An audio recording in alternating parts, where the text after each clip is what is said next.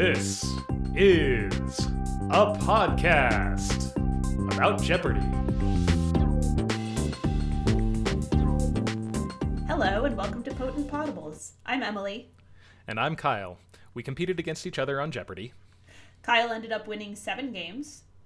And we've been chatting about the show ever since. Each show we start with analysis of this week's Jeopardy episodes. Then we move on to a deep dive on a question or category, but that's going to be a little different this week. And at the end, we have a quiz. That's also going to be a little different this week. Indeed, it will. Uh, well, everything was a little different this week because this was Tournament of Champions semifinals and finals. And wow, what a tournament! Yeah. Getting to watch it again from the comfort of home uh, reinforced a lot of things that I thought I remembered, but wasn't sure if it was just like the, you know, the in studio haze. I, uh, I I love it pulling for the underdog, and I loved that this tournament came all the way down to uh, Final Jeopardy on the second day. Um, there were a lot of people who thought it would be just a just a complete runaway, and it was not. Yeah, and I mean we'll talk about it when we get there, but um, yeah, there were certainly yeah. a lot of I think predictions that did not go the way people anticipated. Well, starting with mine, uh, uh, because last week I said that Dhruv Gaur was going to win the whole tournament, and um, in a way, he did. It, he's he's been on Ellen now, so you know maybe I wasn't wrong. Yeah. What does winning mean, really? That's right, and she gave him a 75 inch TV as well as like a really nice donation of twenty five thousand dollars to the Lustgarten Foundation and all that. Yeah. Plus, you were an Onion headline, so that's maybe also a kind of winning. That is right. That is right. One of my life goals of making it into publication as an Onion headline has now been fulfilled. Yeah. So let's yeah let's jump in to that that game one. All right. Uh, so we had our semifinal, our first of three semifinal matches on Monday, November 11th. Kyle Jones, you were back. Uh, and then we had Dhruv Gaur and Emma Boettcher. And Emma had the, the number one podium because she was coming into that with the highest score of the three of us from the uh, quarterfinal round. And then Dhruv had the second, and I was on the third spot. I'm going to say this and I, I I don't mean it as a way of like uh, you know like quibbling or trying to like uh, justify a non-winning performance or anything like that. I, it is a legitimate feeling I have that I believe that in the quarterfinal and the semifinal round, uh, the games that I played in, I believe had the hardest boards. Not to say that the others were easy. I don't think any of the boards were easy uh, by any means. This, this, was all very difficult, but I, I, I, haven't done the the research to look. But I feel like we both both my quarterfinal and semifinal matches had the most triple stumpers, which. Mm-hmm. Yeah, I suppose there could be an argument about like, well, that's not really the question. That's the players, but I don't think so, given the quality of players and, and the knowledge base that we all brought in. Uh, yeah. I, I I just I'm just saying like it was hard. It was a very hard game for me. Yeah, looking at my at-home scores, I had a fourteen thousand six hundred Coryat on your game, uh, eighteen thousand eight hundred on Tuesdays, and twenty-nine thousand two hundred on Wednesdays. So mm-hmm. yours was the hardest for me by quite a bit. The Jeopardy round uh, had some really good. Like I really liked these categories. I thought they were a lot of fun. Real names on the marquee, which is uh, asking about the real names of people who were marquises uh, mm-hmm. in France and such. Uh, government and politics could be a bunch of stuff. What's her sport? I feel so bad because we we had we had three triple stumpers in that category, and I it shouldn't have been. Thinking back, I knew I know Ali Krieger and Ashlyn Harris. Like I, I watched the World Cup. I, I follow soccer. I know those mm-hmm. names. I just for whatever reason couldn't pull it. Uh, in the five seconds, and then uh, Monique and Jocelyn Lamoureux, like hockey, of course, should have got that. Like we should have done much better. We should have represented both ourselves and like women's sports much better in that category. So, I apologize yeah. to all female athletes who may have felt uh, jilted by our not so stellar performance in that category. Yeah. I, uh, I I'm on the record as not knowing much about sports at all, so I think the only one I knew was Gabby Douglas. But yeah, uh, glad we got. Yeah, I hear you. Uh, and then uh, flags. I like flags. Turns out I need to study them more. And uh, the King James Bible felt good in that category. And then uh, words that use all five vowels. Uh, so a, a good mix of very different things and also uh, a lot of different topics there. I really enjoyed the King James Bible category, of course. Shocker. Um, yeah. Uh, picked up a little bit of Jeopardy history somewhere. I'm oh it might it might have been it might not have been in a public forum uh, that they now always specify uh, that they are using the King James version of the Bible because there has the, because there was an incident where a contestant was familiar with a different translation and they had to um, they had to stop tape for quite a while while they researched a response. Um, to see whether it was in any version of the Bible, uh, which it was. And there are and there are uh, I think you know maybe hundreds to choose from. I don't have a number right off the top of my head of Sure. how many translations there are, but uh, they are they are myriad. and if it's in one of them, it's a correct response if it just says the Bible. Right. Uh, so yeah, that's I, I learned that's why they uh, now seem to always specify the King James Bible, um, so that there's a specific translation that they can point to. Contemporary Bible scholars and preachers aren't preachers, at least in my tradition and, and the traditions near mine, uh, aren't so into the King James Bible anymore. Um, scholarship has come a long way since it was translated and uh, and also language has and so what you what you read there may the meanings of the words have shifted you know and so it's not it's not the bible that uh, that folks in my circles turn to but it has a it has a really important place in the culture and it, you know it's hard to imagine them choosing some other translation to to regard as their one translation that they're going to rely on Also, I, I mean, I gotta say, uh, as much as like the the language is outdated and maybe not uh, totally accurate as to what we're looking for nowadays, um, it has the the most epic quotes. Yes You know, it's got the coolest one to quote, the one that makes you feel like you're cool when you say it. It's true, and that's that's kind of intentional. The language um, was even slightly archaic for the time it was written because they wanted it to feel kind of you know venerable and you know Right, historied and yeah makes sense. So this round, uh, I I remember feeling really good during the Jeopardy round, and I I got. I mean, we went into the first commercial break. I had thirty six hundred over Emma's one thousand, and Dhruv was in the hole. We ended the Jeopardy round. I was still in the lead, 4,600 over Emma's 3,200, and, and Dhruv had pulled himself out to zero. And Alex, it, it was on the last clue, and Alex said something along the lines of, Dhruv, you got yourself out of the hole, which, as far as I'm concerned, is the highlight of this round. And I was like, hey, I'm doing really well. like, yeah, Yeah. 4,600 isn't a high score for a Jeopardy round, but I, I, you know, I feel pretty good about this. But whatever. I'd have been, you know, been higher if I hadn't missed the daily double on flags. Uh, Did this- you get any flack from anyone from Arkansas? No, uh, I did see some some like rumblings about like uh, Kyle just needed to have the like the Pavlov uh, automatic response of diamond producing state equals Arkansas, which I have never heard in my entire life. I- so I, I obviously not. didn't have that. Yeah. Yeah. Uh, Josh Hill's from Arkansas, right? Yes, I apologize to him after that episode. Yeah. yes, he is. Uh, proud Arkan Ar- Arkan Arkansian? Is that how you say it? Well, Uh. I suppose he'll let us know. I guess so. Um, and you had a couple of good rebounds in the Bible category. Uh, you picked up the 800 uh, with uh, Proverbs after Dhruv rang in with Psalms, and the 1000 uh, last word of Revelation. Um, uh, can I get a amen? Um, it, it, The last phrase of Revelation, of course, is not "Can I get an amen?" But No, uh, it's it's just it's just a man at the end. yeah. So, yeah. But uh yeah, that Jeopardy round felt good. Uh like I said, some some triple stumpers and things like that. Uh but overall, you know, good questions and and I think we all I mean, Dhruv had a couple of a couple of tough hits at some high high value questions that brought him down, but he fought he fought hard. So Yeah. so that brings us to the the double Jeopardy round. The category is again a good mix of things. Uh, the first one, non-composed mentis, turned out to be a composer category. The the phrase non-composed mentis uh, it means not sane or not in your right mind, not of sound mind. Um, which I didn't know before this. like I looked it up later because I was like, what is that even talking about?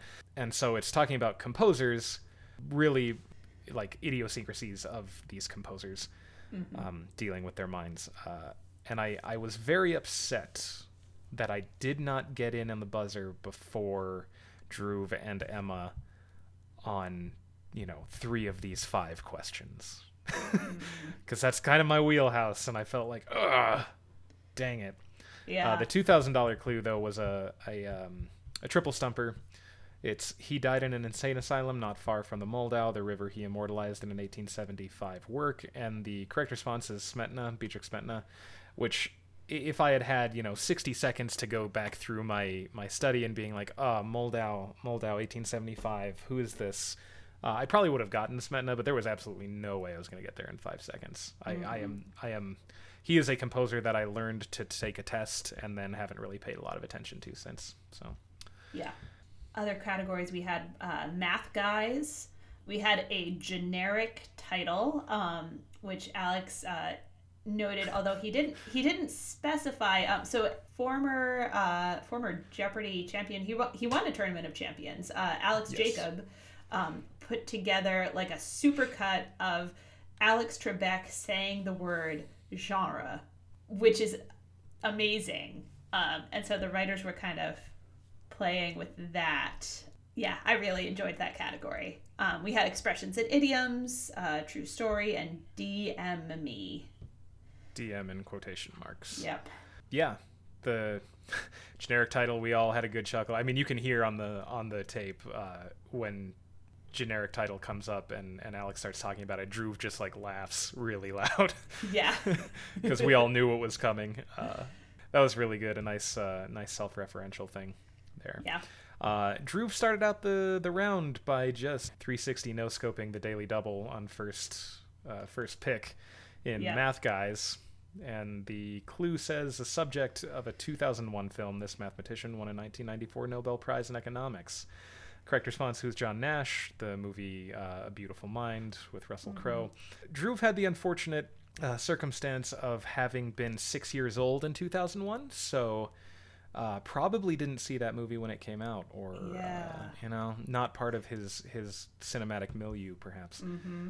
Um, Yeah, it was it was one of those that I mean, you might just know John Nash as a mathematician, but you're more likely to know him if you if you're familiar with the film. You know, that was one of those Right. clues that's much that's much easier to come at not from the stated category standpoint, but from the uh, I, I would think from the uh, from the film angle. Sure. That So- I mean, most people would know that if you're if Yeah. you're into the field of mathematics and that kind of thing, you'd probably Yeah. know him for specifically for what he did and and the things that he became Yeah. known for. Yeah, and uh, but it didn't. The clue didn't reference any of those things. I, I'm pretty confident Dhruv. I mean, you know, I don't know know for sure, but he probably could have gotten it if it were about the content of Nash's work. Yeah. But not knowing the film, he would have had to just know a Yeah. mathematician who would win for economics in that time period. yeah, in '94, right? Yeah.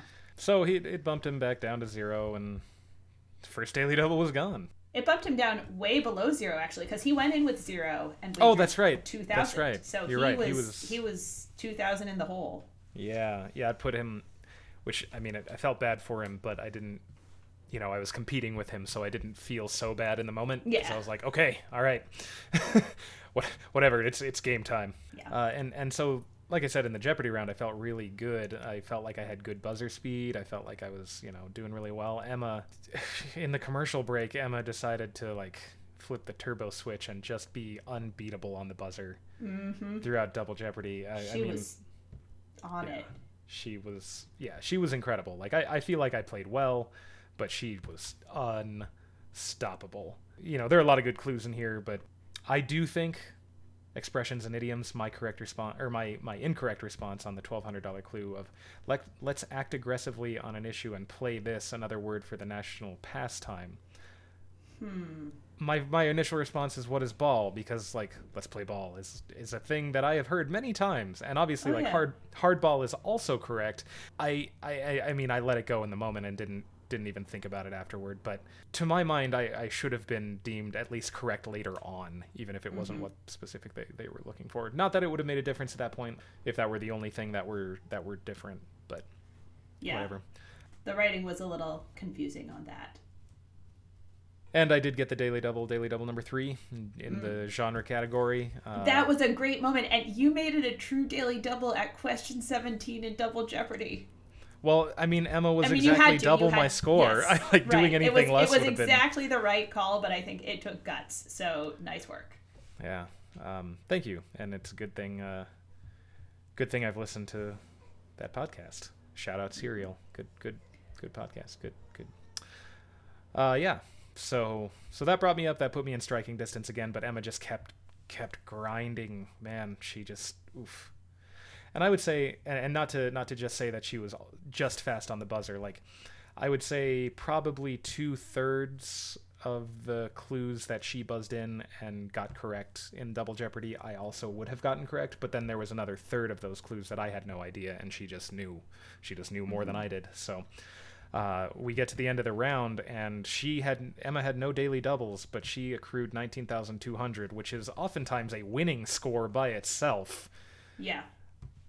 And that like that's her Coryat score Yeah. in a tournament of champions semifinal. That's so unbelievable performance. Yeah. Yeah. And then it brought us to the final Jeopardy uh, clue uh, category famous phrases. The clue is in the title of a groundbreaking 1890 expose of poverty in New York City slums. These three words follow how, quote, how the. And the correct response is uh, other half lives. So the title of the expose was How the Other Half Lives.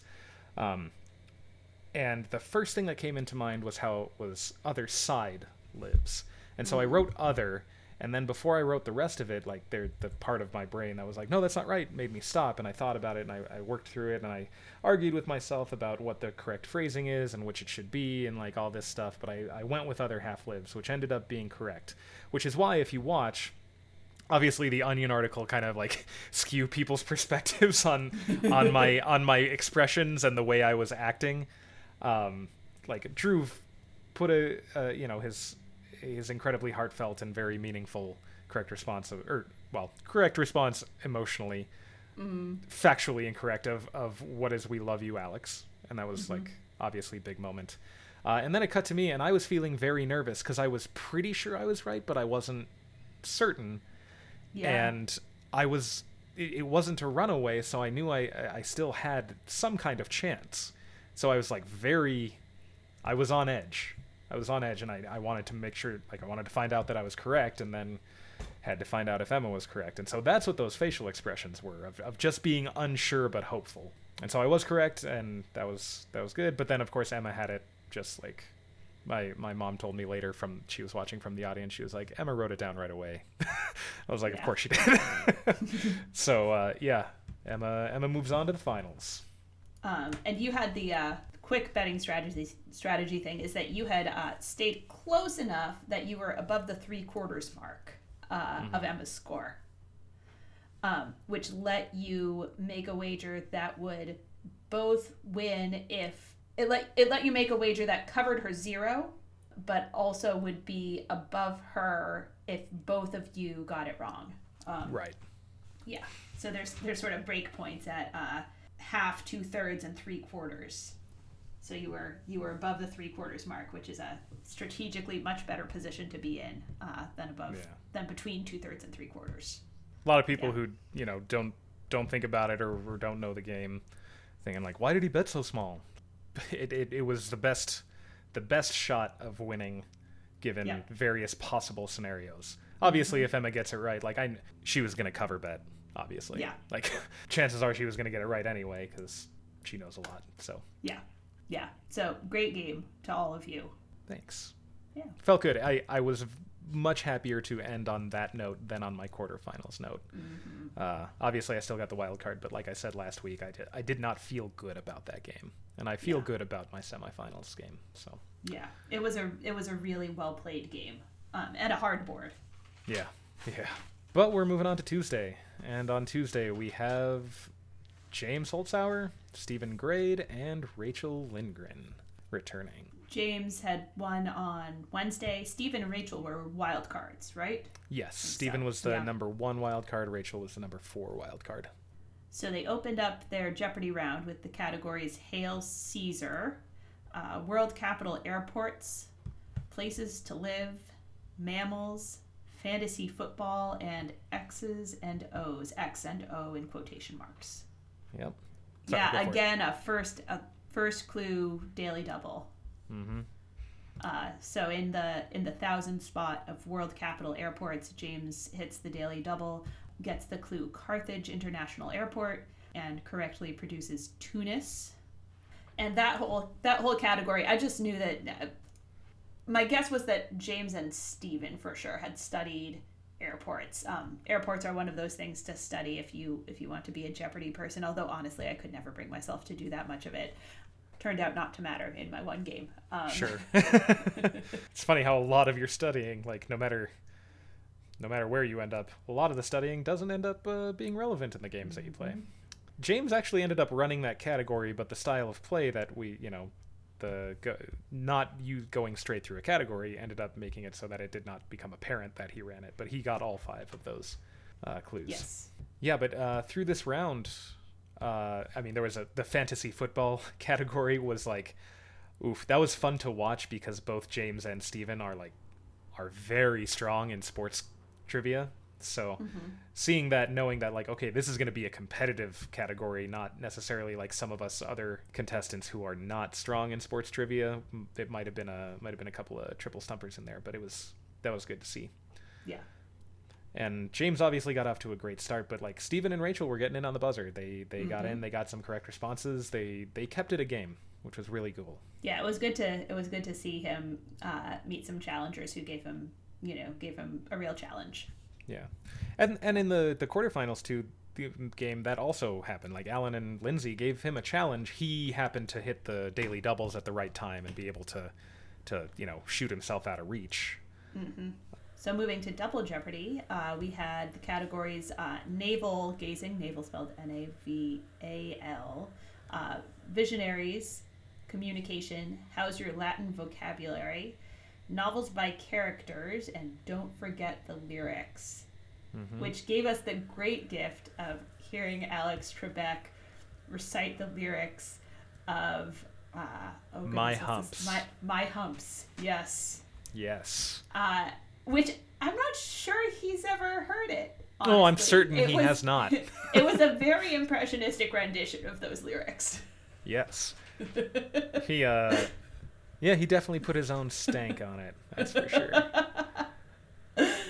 Oh Yeah. goodness. Um, but this round we started with another first pick daily double. Rachel uh, goes for Latin vocabulary at the sixteen hundred dollar clue, and that's uh, daily double number two, popping right out. Um, the clue was someone deeply respected due to their serious nature has a lot of this eight letter Latin term.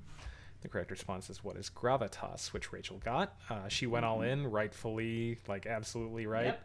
Right call. Um, you know, she had 3,200, which in the daily or in the double Jeopardy round, that's two clues.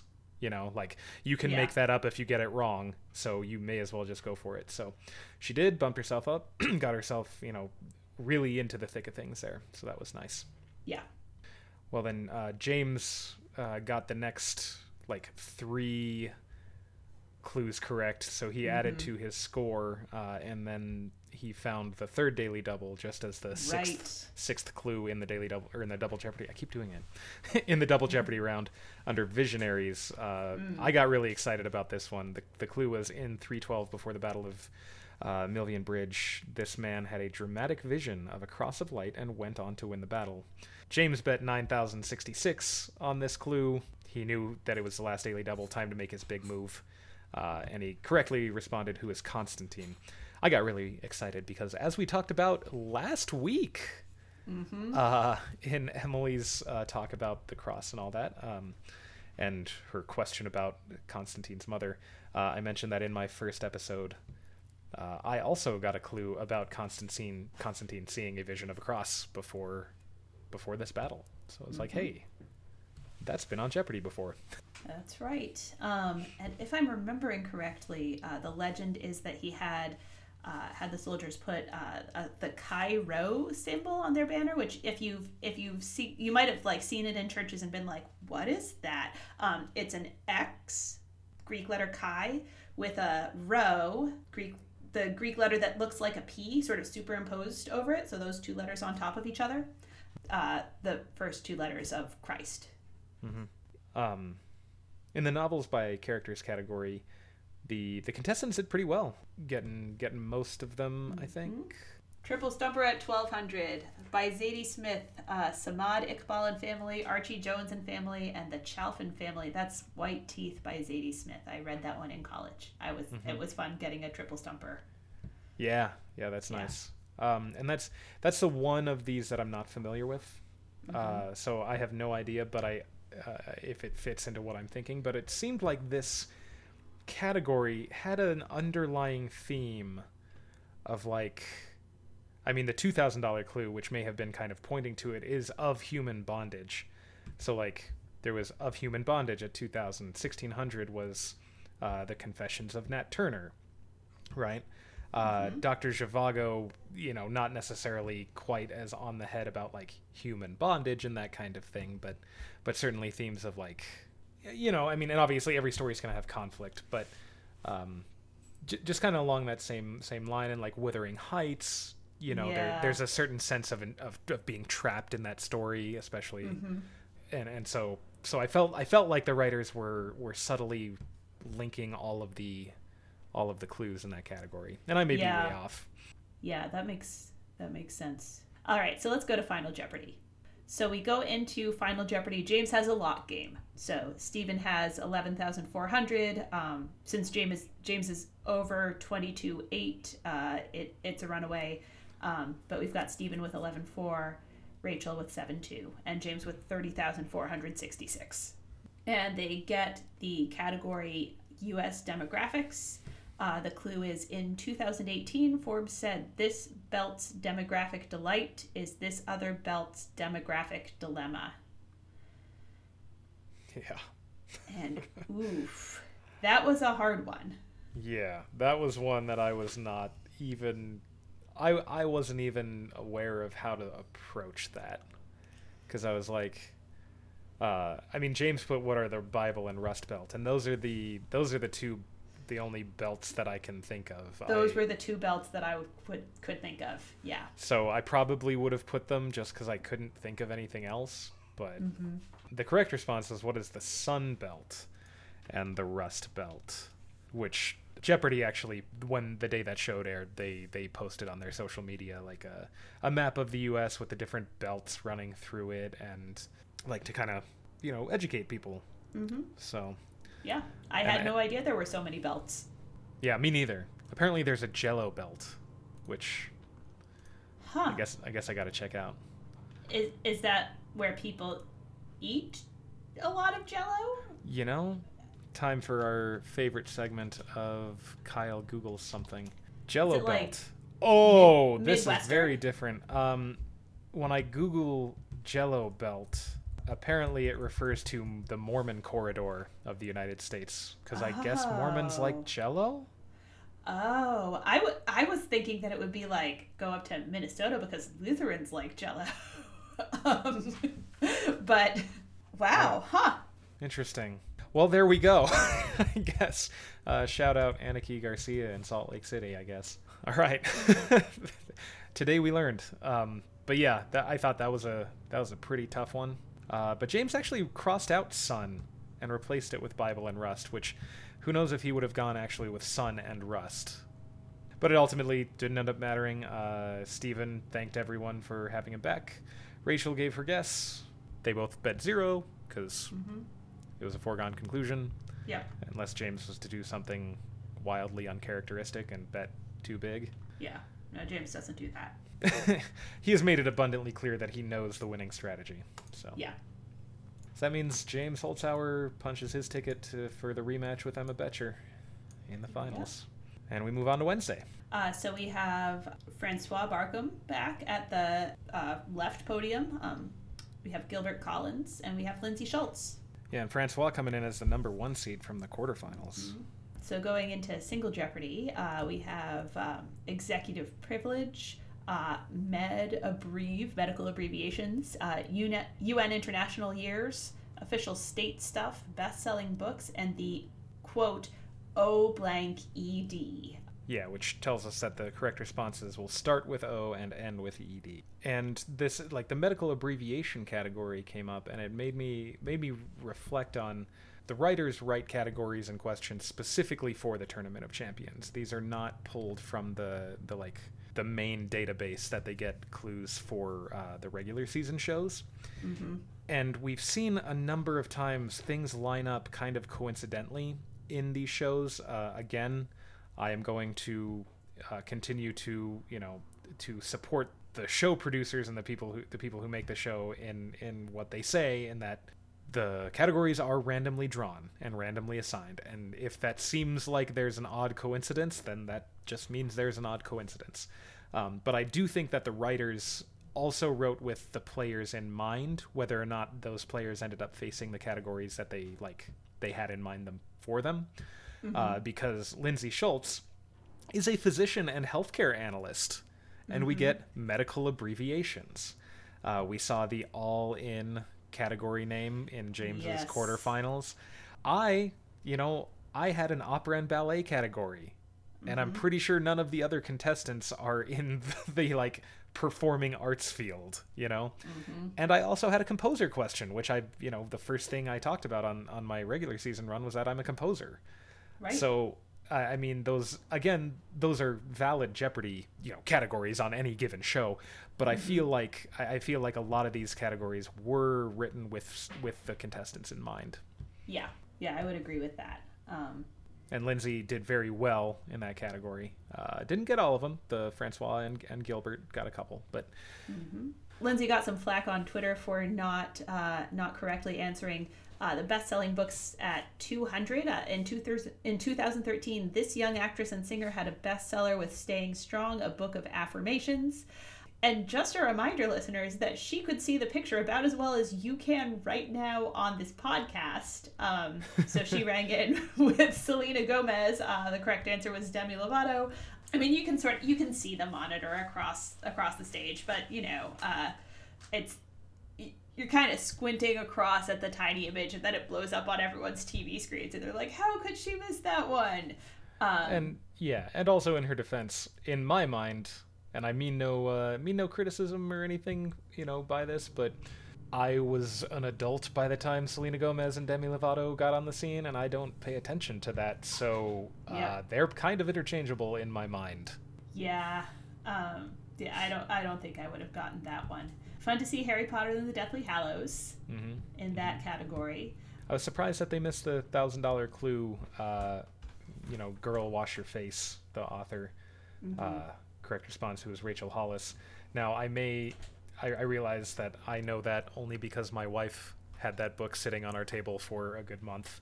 So I saw that name every day with that title, and that's you know not necessarily a fair representation of general knowledge. So. Yeah, uh, yeah, no, I knew that one too.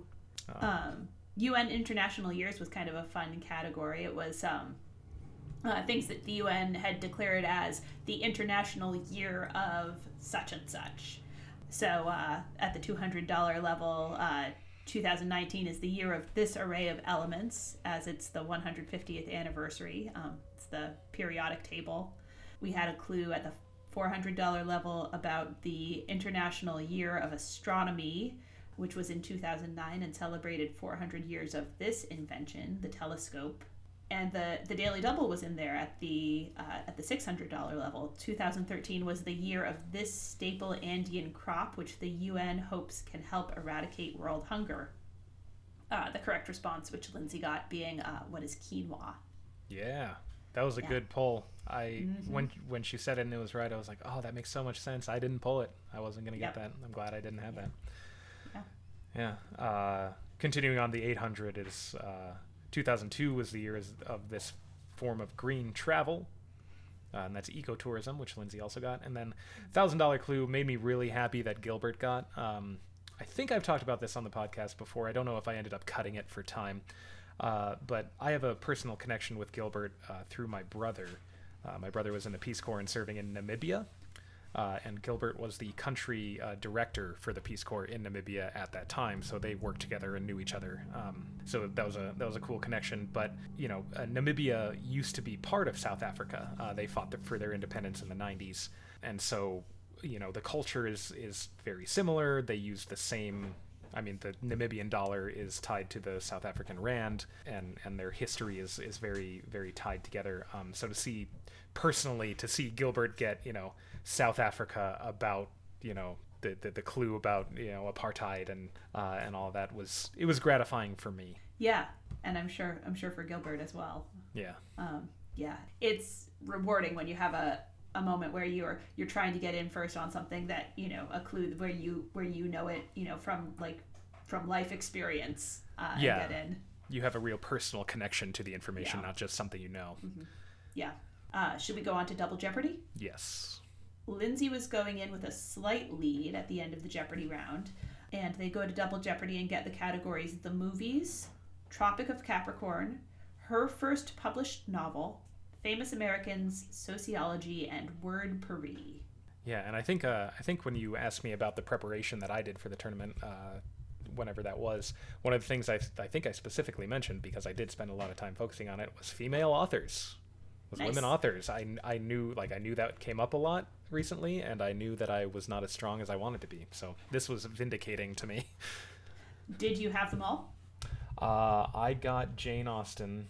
Um, that one was pretty simple. The two, they're the four hundred dollar clue, Sense and Sensibility. Um, I did. mm, Did I get the mis- the Mysterious Affair at Styles? Yes, uh, Agatha Christie, the eight hundred dollar clue, the Mysterious Affair at Styles. Uh, Twelve hundred Twilight with Stephanie Meyer. Not that I studied that one. Uh, I just knew that. Uh, 1940, The Heart is a Lonely Hunter. I did not get. Uh, I, I don't know Carson McCullers.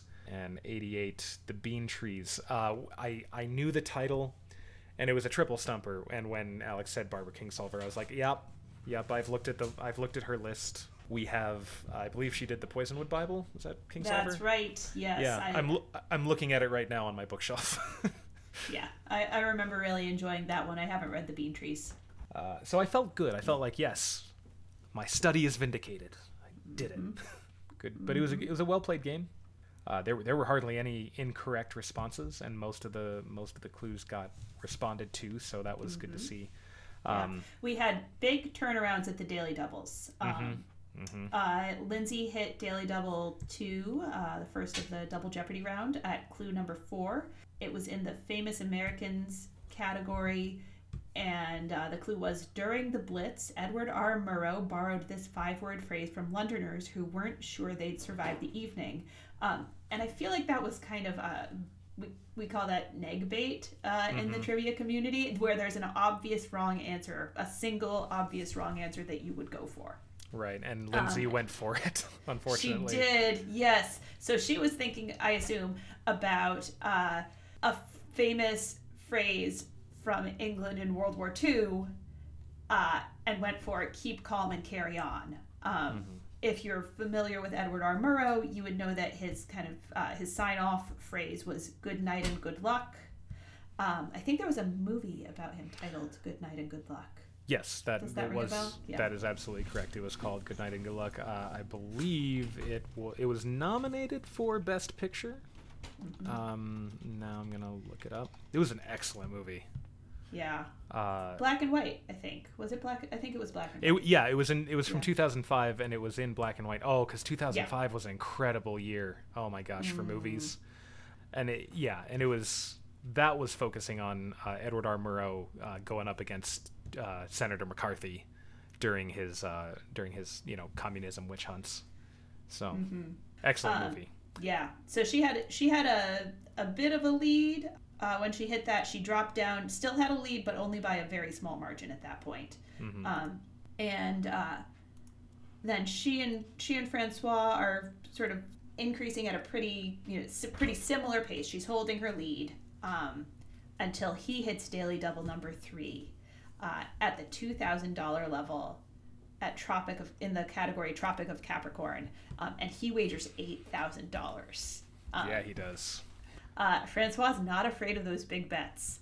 Nope. Um, so he gets this clue four countries lie completely south of the tropic New Zealand, Eswatini, Lesotho, and this one in South America. And he correctly, correctly guesses Uruguay, and he takes a good lead at that point. Commanding lead, yeah, Yeah. yeah.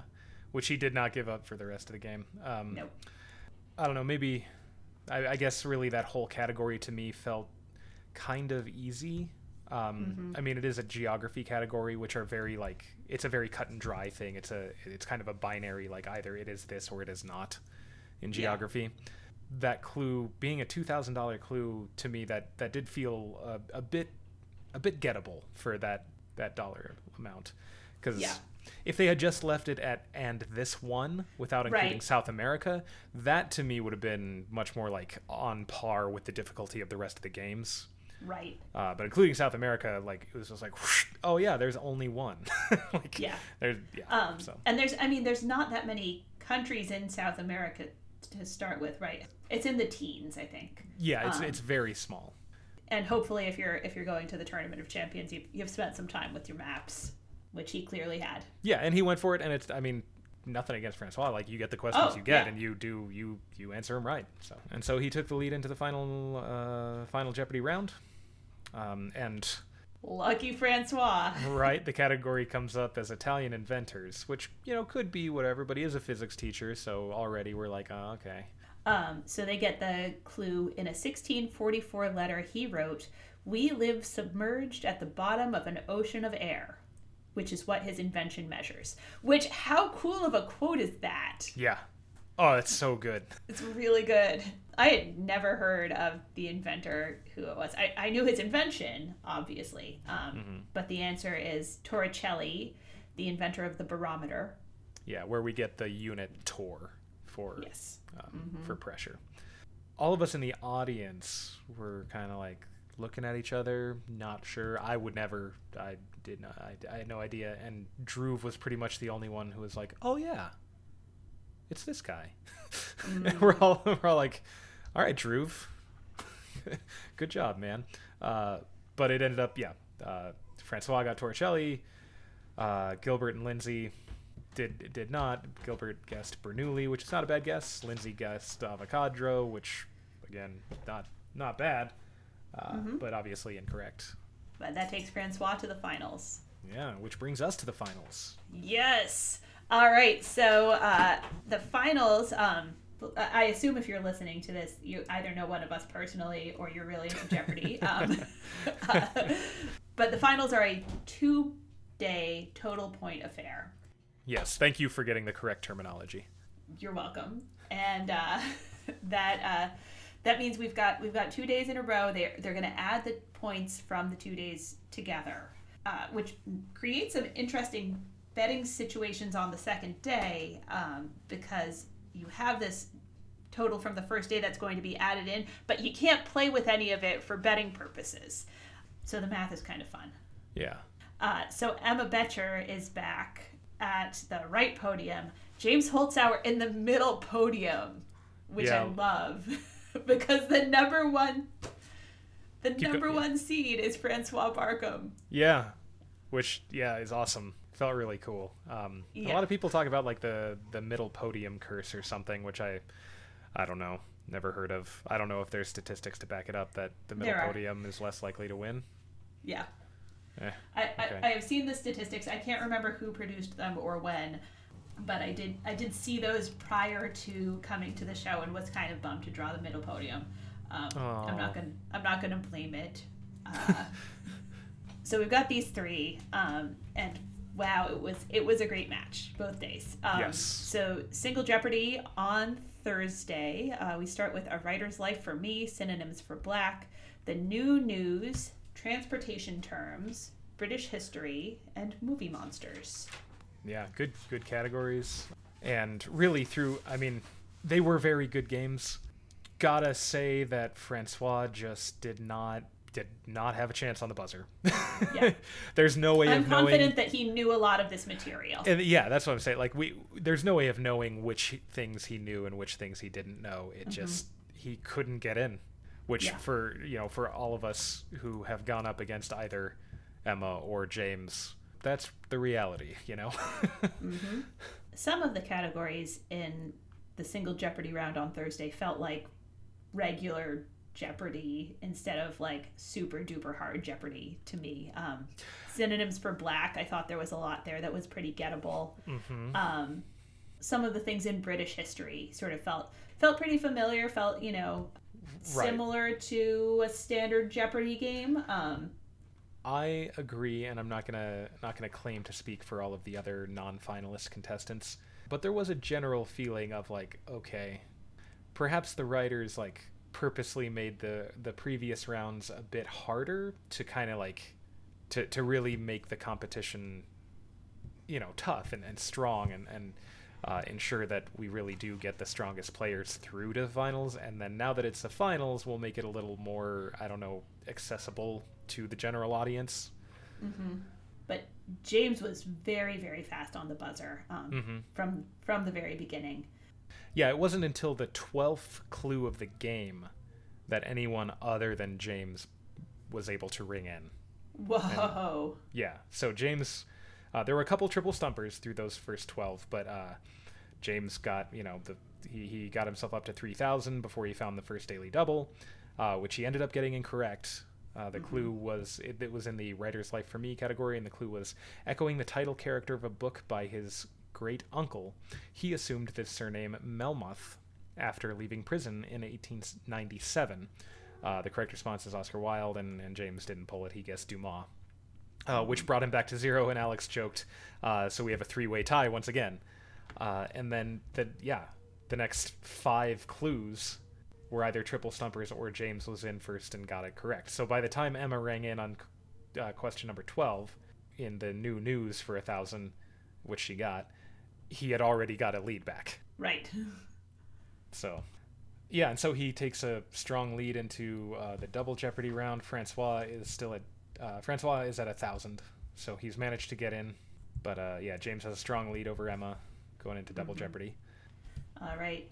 Going into Double Jeopardy, um, Francois gets first pick from these categories house painting, lawyer's law and legality, physics, Tony winning roles, beastly North American geography, and teen letter words. Um, so Francois takes us over to house painting. Yeah, which Um, totally psyched out the whole audience because we were sure he'd go for physics. Yep. And house paint house painting maybe I- I wonder if he was trying to get a chance to get in on the buzzer in the hopes that maybe he I, I don't know. Hard hard to know. Um, but I wonder if I mean if you're if you're trailing, you maybe want to build your bank up before daily double hunting. I don't know. Maybe Sure. maybe not because he goes for 1600 in house painting and house painting turns out to be about paintings of houses. Uh, it's an art category. Uh, and Emma's great in art. She's very, very strong there. Yeah. Um, Turns out her sister is an artist. ah, well, that would help. And so that first clue uh, is the house in the rear of this Brits painting, quote, a bigger splash, features, of course, a swimming pool. And that's David Hockney. That's uh, one of the more prominent 20th century uh, paintings, which it's, I mean, you've probably seen it. It's like a guy standing next to a pool looking at another guy swimming in the pool. Um, later on in that same category, at the two thousand dollar level, um, uh, we had uh, he eschewed more familiar urban scenes, as in his Nighthawks, to paint Vermont Sugar House in 1938, um, which of course is Edward Hopper. I've heard a little chatter about, you know, how is that a two thousand dollar Tournament of Champions finals clue? Um, but I liked that Emma got it. Um, uh, Nighthawks is in uh, is at the Art Institute in Chicago. hmm So it was fun to see her get that one. Yeah, and a lot of people talking about like Pavlov's you should know, like automatic responses. Nighthawks, Hopper. Nighthawks, Hopper, Nighthawks, Hopper. Just gotta have that. Um, uh, on uh, on other uh, categories and questions where uh, where there was some shade uh, thrown at the at the Jeopardy writers, we had in beastly North American geography at the sixteen hundred dollar level a clue about Colorado where they basically showed a map of the region. We, maybe we'll get to that later with uh, with Lindsey and uh, Yeah, Yeah. no, that clue, like it's it's zoomed in and it just says Dinosaur National Monument, right? And I'm like, cool, I know that one. I'm really excited. And then it keeps talking and it keeps talking and it zooms out and it's like, hey, what state is next to Utah and Wyoming? it's like Dinosaur National Monument has nothing to do with the question. Ah, yeah. Yeah. Again, like I said, we kind of felt like uh, the difficulty had been toned down a bit for the finals. Ah. Yeah, I enjoyed seeing the Tony winning roles category. I've seen how many of these? I guess two of these on Broadway. Um, Oh, nice. yeah, we had uh, Celia Keenan Bolger won a 2019 Tony as this daughter in To Kill a Mockingbird. You don't have to have seen the the play, um, right. to know that one. To know that that's Scout Finch, um, but I have seen the play. Uh, it's good. And uh, at the 800 level, there was a clue about a funny thing happened on the way to the forum. Um, at the 1200 level, uh, Ali Stroker was the first wheelchair-using winner playing Ado Annie in a 2019 revival of this Rodgers and Hammerstein musical. So the answer to that one is Oklahoma, and that is an incredible production. Yeah, we saw. I, I saw that um, a couple of months ago and was just blown away uh, by the production in general and by Ali Stroker in particular. Um, Nice. Yeah, she was really wonderful. That's awesome. I mean, the only I haven't seen Oklahoma on stage. I've only seen the movie, and I can tell you that I was thoroughly bored by it. So Oh, you should. Uh, if you come out to New York, you should. You should see that. Well, I mean, it, you if you're not into the musical, but it's a it's a reinterpretation. The script, the lyric, everything stays the same, um, but they really pare it down and make it very, very, very dark. Um, interesting. yeah. Okay. It's and it's all I mean it's all there. It's a it is a very troubling uh, story if you haven't dressed it up with the costumes and the cast of thousands. Right, and the Um, kind of like Americana nostalgia. Yeah. Um, and they just let that come through and it's it's startling. Um, Interesting. Yeah, I think it was too much for some people who were there for the Americana and nostalgia. I think probably about eighty percent of the audience came back after intermission. Hmm. Um, but like we we lost some folks because they were they were taking it to like a much darker place than I think a lot of people realized they were going. Interesting. Yeah. So anyway, yeah, if you've if you've seen the movie, it is uh, about as dissimilar as it could be um, without changing any of the words or music.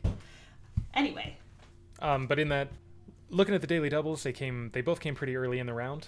The first was in the Beasley North American Geography category, um, and the clue is this river is the largest tributary of the Columbia, which it joins near Pasco, Washington. You know, if you know some rivers, the only river I can think of in the United States that has an animal name is the Snake. So even if I don't know that it uh, is in Pasco, Washington, or even if I don't know that it necessarily joins the Columbia, I could probably still guess Snake. And James got it.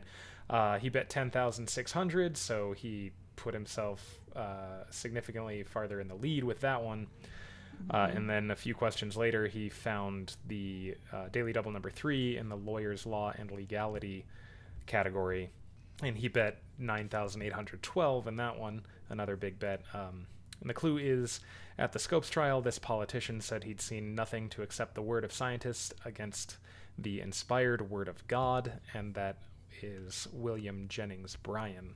If you don't know much about the Scopes Scopes monkey trial, you should check it out. Uh, it's a there's so much more around it. Like it's a it's a fascinating moment in American history. It's not just a, like an argument about creationism versus evolution, or just an argument about you know public education and whatever. It like the people involved in it: Clarence Darrow, William Jennings Bryan, H. L. Mencken. Like, uh, it's it's it's just this really cool little moment with so much in it. sounds like it could be a deep dive one of these days. It could be, although, um, I mean, there's already a play about it, but It's, but, but whatever. Wind, yeah, right? inherit the wind. Yeah. uh, but yeah, it's really that could be that could be. But anyway, that puts James like, d- you know, doing what he what he tries to do in every game. Uh, yeah, and when he gets those runaways, I mean, part of his whole strategy is that he wipes the bottom of the board first, so that um, so that there's no way to make a comeback because all you've got left on the board is the is the low value clues, um, even if somebody were, you know, even if James's buzzer broke at that point, you know. Right. You wouldn't be able to catch him. Yeah. Yeah, there's not enough money left on the board. Yeah. Uh, one little thing: the $800 clue in Lawyers, Law, and Legality. Uh, this lawyer's star rose while re- while repping Stormy Daniels, but fell after he was accused of trying to extort millions from Nike in 2019. That's Michael Avenatti, and Alex makes a little comment. It was a triple stumper, like, oh, and perhaps we, perhaps his his uh, star has gone, which which is awesome. Yeah. And there's been a lot of media, uh, social media attention to that because, like, Yeah. cool, Michael Avenatti tweeted about it. yeah, Yeah. yeah, and then I think I think James like responded to it and just like shut him down, Yeah. which is awesome. Okay, so we go into Final Jeopardy um, with James at thirty-seven thousand four hundred twelve dollars, Emma at thirteen thousand two hundred, Francois with seven thousand eight hundred. Which is a you know Francois, that's a, not a bad score. that's a good score. I mean, especially like against these Yeah. two. But you know, we we see people in regular play. We see people with competitive games with that score. Right. Um, And, it gets sort of dwarfed by James's monster score. But sure, yeah, but but especially against this competition, that's like even more impressive. All right, so we get the category Old Testament books, uh, which you know that's my wheelhouse. And the clue is by Hebrew word count, the longest book bears this name that led to a word for a long complaint or rant. And uh, Emma and James get it correct with uh, Jeremiah. The word that it is referencing is Jeremiah. Francois guesses Ruth. Um, I wonder if he was thinking of like maybe he he thought of the word like ruthless or something. I don't know. Maybe, yeah. Um, yeah, Ruth is quite a short book. You could you could read it in you know in a sit in a short sitting. it's Uh, one of my wife's favorites. and there's lots of fun facts about it. Um, but yeah, uh, Jeremiah is um, it's a long prophetic book and a lot of you know a lot of like really threatening the Israelites to uh, shape up or face the consequences. Um, and uh, oracles against other nations. It's you know so it, that's uh, that's why we end up with this word Jeremiah. So Emma gets it correct um, and wagers everything because this is again a two-day total point affair. It does not matter. Well, I guess it matters a little bit if you come in second or third, but in the first day, you're really looking to um, maximize your winnings. Um, James makes a sizable bet, but not everything. Uh, he bets eleven thousand nine hundred fourteen. He's built up a pretty sizable lead, and he wants to add to it, but he doesn't want to risk dropping back down to you know to zero or close to zero and having to start over again. So he wagers Right. eleven thousand nine hundred fourteen, which had he gotten it wrong, it would have dropped him into the mid 20,000, 25, 26, somewhere in there. I can't do the math uh, in my head. He uses such weird numbers that I can't. Right. Yeah, it's hard to hard to just That's that's part of his strategy, by the way. I assume I've never heard him address it, but um, when you're when he's since he doesn't work with round numbers, it puts the extra strain on everybody else of having to do a whole lot of arithmetic. Yeah, I Um, mean, he, he has said that that the wagers he uses are significant dates for Oh, like yeah, his of family, course. But th- Yes. that also does for sure add that extra element of trying to of doing you know minuscule arithmetic for the other Yeah. players. Yeah, and Emma's Emma's right to bet it all. She's trying to stay close enough that the next day she can catch up. Um, Francois bets six thousand. Uh, again, trying to you know trying to get back up to you know to close enough that he can be in contention the next day. And that brings us into Friday. So we start off single Jeopardy with the nifty 50s, Mountains of Asia. What's being measured? Snails, sitcoms, and all stars with star in quotation marks. And so Francois gets first pick. He's daily double hunting right off the bat. He goes sitcoms for 600, uh, and that gets us started. Emma takes us down to the bottom of Mountains of Asia.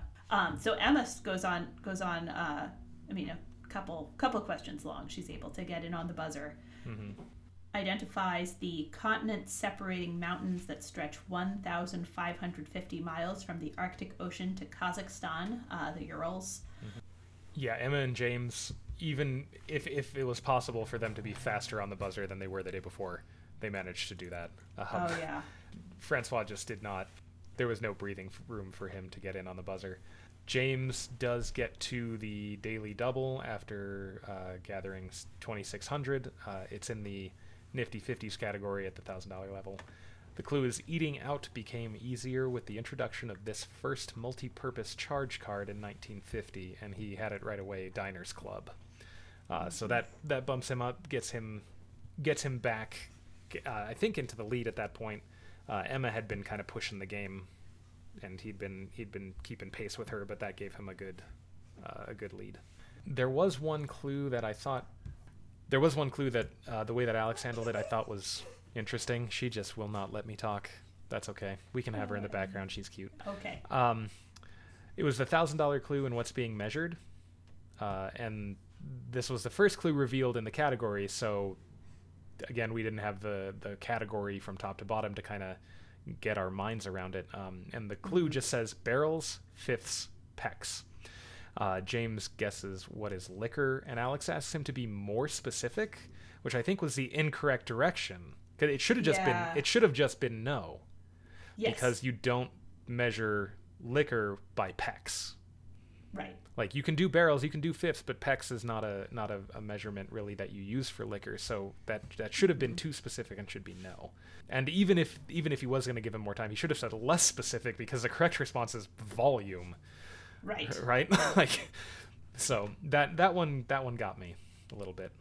But it was a very close first round. At the end, James has 8800, Emma has 6600, which again in, in double jeopardy, that's one that's basically one clue different. Right. Uh, so really a close game going into double jeopardy. Um, yeah, and Francois is trailing them with 1200. And again, I think he knew a lot of his material. Uh, they were just so fast on the buzzer. So fast. All right, uh, so we hit Double Jeopardy. We have female firsts, gym class, uh, JIM, uh, classic American plays, before, during, and after, architecture, uh, but instead of A R C H, it's quote unquote architecture. Every correct answer is every correct response is going to begin with the letter R, and movie foreign cities.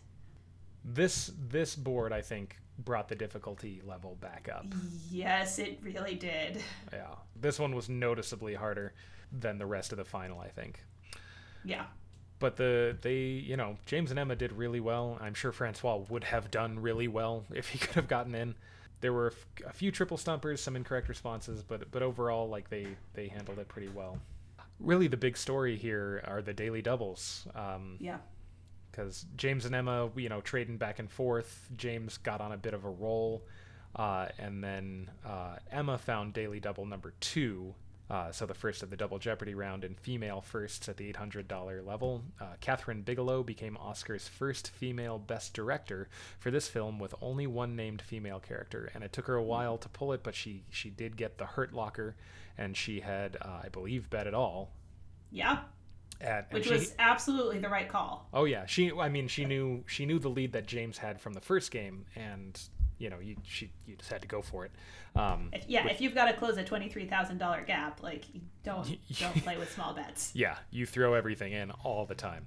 So she got it, and that that put the pressure on. That made it a game because, like I Yeah. said, James James had started started extending his lead in in the in the audience when we when we saw her get that. That just you know, no matter who we were pulling for, I, I don't know that any of us were necessarily really like rooting for one of them over the other. We, you know, we just wanted to see a good game, an exciting game, and, and when she got that, it made it like, oh yeah, okay, it's back on. This is not over, which was a really good feeling. Yeah, so she takes she takes a bit of a lead over James, Mm-hmm. And then five clues later, he hits daily double number three in architecture. Mm-hmm. Uh, the clue is as a style, it was early 19th century British. As a building, it's the Atlanta Hyatt that began the hotel atrium area era. I wonder if he forgot what category he was in, or whether he just couldn't come up with a response that started with R. That's, uh, I mean, either one is fair because he d- he didn't have a, it didn't he didn't have an immediate guess. He took his time, uh, and then he guessed what is Georgian, and Alex reminded him that it had to begin with the letter R, uh, and the correct response is Regency. I had it. I've had no clue, but hey, you'd have gotten that right. I think that that makes me the winner of it. No. yeah, we'll um, we'll call Jeopardy. We'll let them know. We'll see if we can get that fixed. um, yeah. So so all of a sudden James has dropped, and he bet how much eight thousand six hundred fifteen. Um, so he drops way down. Yeah, um, significantly behind at that point. Yeah. But you know, one thing that he doesn't do is take guesses, really. So right. the next clue was a triple stumper. He he didn't allow the pressure of feeling like, uh, I, I kind of got to get back into this. He didn't mm-hmm. allow that to to you know have him make a bad guess. So. Uh, we had the before, during, and after category, um, which, if you're familiar with before and after, right, you you ha- take two phrases that have a word in common. One has it at the beginning, the other at the end, and you mash them up. Uh, you get a clue about that where you're supposed to produce that that phrase. Before, during, and after takes three such phrases, and I don't think I got a single one of these. Oh my most gosh! Of them, most of them, I had two of the elements, but not the third. Um, yeah. Yeah. So this is this is classic Tournament of Champions. This is one that people have been waiting for, and it was fun to see it come out in Double Jeopardy of the very last day. Right. And we, I mean, all the contestants in the audience audibly reacted when that category was revealed just like with the Roman numeral math and the the other ones that you know were like, ah, uh, yep, yep, they're mm-hmm. back. But the rest of the game, the rest of the game was pretty much a uh, uh, a trade off between James and Emma. Yeah, so they they work through that before, during, and after category, and they they got, I think, all of them. James got four of them, and Francois got one. Right. Um, it was fun to see Francois get one. Yeah. Yeah, rug uh, at the at the twelve hundred dollar level. Uh, the clue is rug cutting 1984 Bruce Springsteen tune about Sophie Turner's title X Men character who plays NBA hoops in Arizona. Uh, the correct response being Dancing in the Dark Phoenix Suns.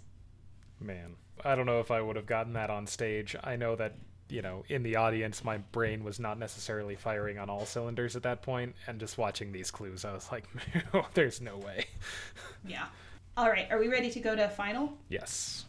Okay. Um. So, do you want do you want to talk uh, wagering math here for a minute? Yes. Okay. So we're going into we're going into final. Uh, Francois has sixteen hundred. He's going to be third place no matter what. Even if yeah. Emma loses everything, her score from yesterday will beat any potential that Francois has. So, uh, Emma betting to to stay above Francois is not an issue, yeah. right? James is at seventeen seven eighty five, um, which is behind Emma's twenty one six hundred, uh, going into final. So right. my now now my take on it, for a couple of reasons. One, really really the big question is what should Emma bet? Right? Mm-hmm. Like James James has to think about what he should bet, but he has a really significant lead from the day before, so his betting strategy is not terribly complicated because he has that big cushion. Uh, if James ended up getting it wrong or, or betting zero, if James ended up betting zero, he would end up with uh, 67,111 or if he got it wrong, then he would have less than that. So my myself looking at it, I'm thinking, okay, a zero or less, his maximum is sixty-seven thousand eleven hundred. If he gets it mm-hmm. right, like if he gets it right, obviously he's going to win the tournament. I, I don't I don't think you have to consider an option where he could get it right, but you can bet enough to still win. So if he if he gets it wrong or gets it right in some reason, bet zero. Sixty-seven one eleven is his maximum. Mm-hmm. Uh, Emma, if she doubles up today means that her ma- that would put her at 69,600. Mm-hmm. So that means that there is potential. There's it is not a runaway. It, there is still potential for Emma to win the whole tournament. Right. If I remember right, this is called a, a crush game. It works a little. The math works a little differently because it's a two day total point affair. Um, but the idea being, it's a game where the person in second place can win if and only if they get it right and the person in first place gets it wrong. Right. And so I was confused by Emma's wager because for for one, she took a long time thinking about it. And I'm, hmm. I'm sure I could talk to her about what she was thinking. I didn't. We didn't get a chance to really like go over that because nobody really wanted to talk about the games once the games were over. We just wanted to kind of relax and be normal people again. so I was I was confused by her wager because to me betting at all is simply the it's clearly the option. Because because mm-hmm. like I said, if you get it wrong, you're still going to get in second place.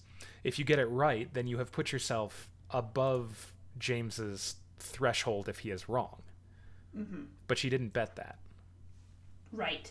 Um, yeah, I think I would have betted everything from her bet everything from her position. Uh, James to get above so Emma's potential if she goes all in is sixty nine thousand six hundred. So this is how I thought about it. James is has to be aiming for at least sixty nine six oh one. Right. Uh, that means that he needs to bet two thousand four hundred ninety. Okay. If you if he gets it wrong and he's bet two thousand four hundred ninety, that leaves him with a total of oh sorry sixty four thousand six hundred twenty one. For Emma's total to get up to sixty four thousand six hundred twenty one, she has to bet she has to bet at least sixteen thousand six hundred twenty one. So she has to get it right so there's no reason not to bet everything. Um, what her 17,000 told me is that she had done all the math, she understood it, and she took the smallest bet that she had to make and rounded it up because, you know, why not? Emma likes to play with round numbers. Sure. Yeah. And that makes sense. I, I yeah. Now that you explain it that way, I could see that because she was she was betting against James's bet. Yeah. Okay. But, you know, I mean, there's something to be said definitely for it. Like, if you're forced to get it right in order to win, if the only circumstance where you will win is, you know, a correct answer, then you should, then, you know, why not bet everything? Because, you know, puts your winnings that much higher. Right. Ultimately, though, ended up not being uh not being an issue. James uh, got it right. So the the final Jeopardy uh, category is international disputes, and the clue is a dispute over Etorofu, Habomai, uh, Kunashiri, and Shikotan has kept these two countries from ever signing a World War II peace treaty. And the correct response is what are Japan and Russia, which all three uh, contestants got correct. So that takes James out of reach. Uh, he finishes the tournament with 76,923, and he is the winner of the Tournament of Champions, uh, winning the quarter million dollar prize. Emma is the runner up. Her score comes out to 65,000, uh, so she gets the runner up prize, which is $100,000. Uh, nothing to sneeze at. All right. Uh, Francois ends up with 5,000 cumulatively, and uh, the the second runner-up prize of fifty thousand dollars. Yeah, not bad for uh, you know two days of work, and by work I mean Yeah. playing Jeopardy. Oh man, yeah, playing Jeopardy is great. yeah. Big congratulations, obviously, to James. Like one of the strongest players ever, possibly the strongest player ever. You know, depending on how you want to look at it and what kind of comparisons you want to make, but an argument to be made there for sure. Uh, yeah, major congratulations to Emma going up against a lot of uh, a lot of vitriol and a lot of thinly or not at all veiled misogyny. mm-hmm. They're not misogynists. They don't just don't like the way she looks or sounds. Right.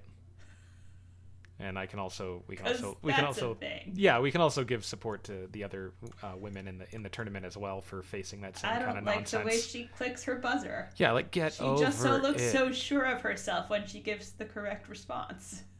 Yes, how dare a woman be confident? There's a lot of misogyny directed toward women in Jeopardy, and uh, I don't know. We can see through that. Right. Uh, yeah. And and obviously, like you, you all are, you're strong, capable, intelligent women who you know can handle yourselves. But it, it shouldn't be a thing you have to face anyway. Yeah, thanks. So, yeah, that's that's the issue. It's it's not like oh I feel bad for them because it must be hard. Like it's it just shouldn't be, right? Yeah, like no, that Ugh. should not. anyway. Um, Thanks, Kyle. Yeah, sure. I'll do what I can, I guess. Uh, and and Francois repping teachers, bringing up a bringing up a gentleman's third there in the tournament, and uh, Yeah, yeah. So that you know we'll we'll wrap it up here pretty quick because obviously we've been talking a long time. But uh, a, a great tournament, just really hard, high quality play, high quality questions, and uh, Yeah, I think I think Jeopardy really did a good job of capitalizing on the recent popularity. Like obviously James brought a lot of new watchers to the show and a lot mm-hmm. of attention back to the show, but I think I think all of us really represented ourselves well and, and, and gave a good product. Yeah, it was it was an absolute joy to watch. Um, and uh, fun to be able to say, "Oh, I know some of them." So, and congratulations to you for your uh, your excellent work in, in the quarterfinals and semifinals. Thank you. I uh, I've told many people this, but I I went out in the right place. Um, mm. I fully I I do not believe that at least in that situation I uh, was as strong a player as Emma or James or Francois. I believe that they were, and I'm throwing no shade at any of my other competitors or trying to disparage or, or diminish anything, but I, I feel that those three showed beyond a question that they were the top 3 mm-hmm. contestants in the tournament. So yeah, yeah, it's been a great tournament all around. It's been great to see um, uh, the attention that uh, that Dhruv has gotten for his response and the and the charitable efforts that that has contributed to. And um, I don't know, it's just nice when the world is talking about Jeopardy. Yeah, it just, you're right. It just feels nice. Yeah. so that, oof, that that brings us to the end of this uh, Herculean effort of recapping the uh, the tournament of champions. Uh, this has been it's it's been a lot, and I can't wait to do this again. Um, but it'll be it'll be nice to go back to regular season gameplay next week. Yeah. With regular difficulty boards that are not so embarrassing for me playing along at home. Yeah, yeah. Hey, um, me, me too. And I was in the audience, and uh, yeah and we do we promise that we will try to be a bit more succinct next week. Uh, but the special circumstances of being the tournament of champions and uh, that I was involved in it, we wanted to give it we wanted to give it the time that that we felt it deserved. So yeah, We'll be bringing you another bonus episode after this recap. Uh, we've got a few uh, Tournament of Champions guests uh, who will be joining us. Uh, we've got Lindsey and Josh and Steven coming to talk about their experiences, and uh, we've written some quiz questions for each other. And we'd like to say a welcome to uh, new listeners in particular. we were, I told Jeopardy Reddit that we're here, Kyle. Um, and uh, and we got a mention from the Jeopardy fan. So we've got we've got some folks joining us for the first time, maybe. Uh, so welcome, glad you're with us. Yeah, it's awesome. Welcome. It's it's good to have you here. Make sure and subscribe if you haven't. If you could uh, give us a review or a star rating on your podcast platform form of choice, that would be great. Um, tell your Jeopardy well, loving friends about us. Uh, you can find us on Facebook. Uh, you can find us on Twitter. We're Potent Potables One we'll be coming back to you pretty soon with a bonus episode. Yep, and after that, uh, back to our regular season. So until next time, may your minds be quick and your buzzers be quicker.